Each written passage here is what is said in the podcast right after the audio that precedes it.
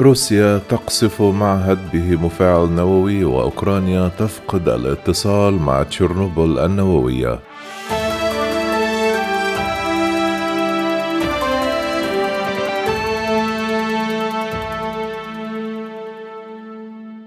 قال البرلمان الأوكراني أن القوات الروسية قصفت معهدا في مدينة خاركيف يحوي مفاعلا نوويا تجريبيا مضيفا أن حريق شب في نزل مجاور.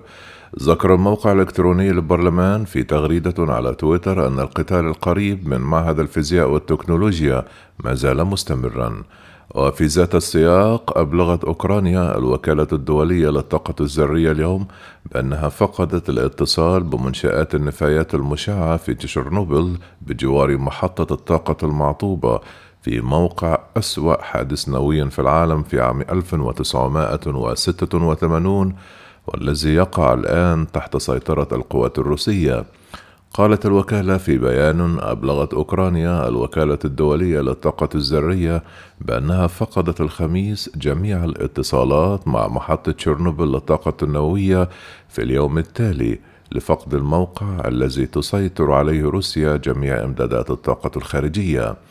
كما قررت روسيا الخميس السماح لفريق فني أوكراني بدخول منشأة تشيرنوبل النووية لإصلاح خلل في شبكة الكهرباء. ومن جانبه قال الأمين العام للوكالة الدولية للطاقة الذرية رافائيل جروسي أن الوكالة ستقدم أفكارا إلى أوكرانيا وروسيا في الساعات المقبلة بشأن كيفية ضمان سلامة المنشآت النووية في أوكرانيا ومن المرجح أن يعقد اجتماع في هذا الشأن قريبا جدا. كما أضاف جروسي في مؤتمر صحفي بعد زيارة لتركيا حيث التقى بوزير خارجية روسيا وأوكرانيا كل على حدة.